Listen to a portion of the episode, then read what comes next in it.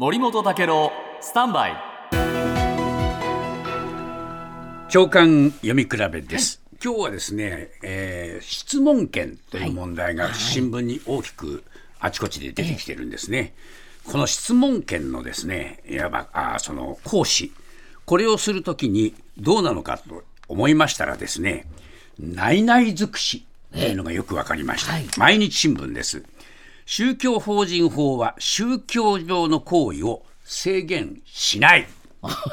まずこれがない、はい。えー宗教上の教義に関する事項に回答は求められない。こうなってるんですね。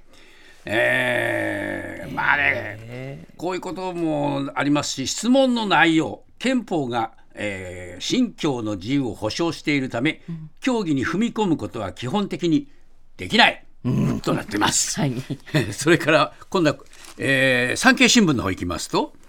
えー質問権これはですね文化庁はですね刑事責任の存在が前提だと思って質問権行使も刑法違反を要件として考えてきたんだけれども、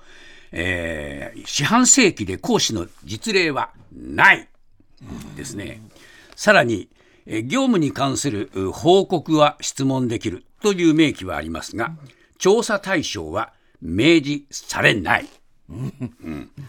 調査手法についても法律の明記はない。もうこれここまで内々尽くしになってくるとですね対象となる宗教団体への立ち入りには宗教団体側の同意を得る必要があって書類なども押収する権利はない。これでもって果たしてですね、えーうまくいくのかという疑問が湧きますよね。ですからこの内々尽くしの中でどうやって調査をしてその違法性というものをこうた正しく見つけ出すのことができるのか果たしてねこれはハードル高いなと思います。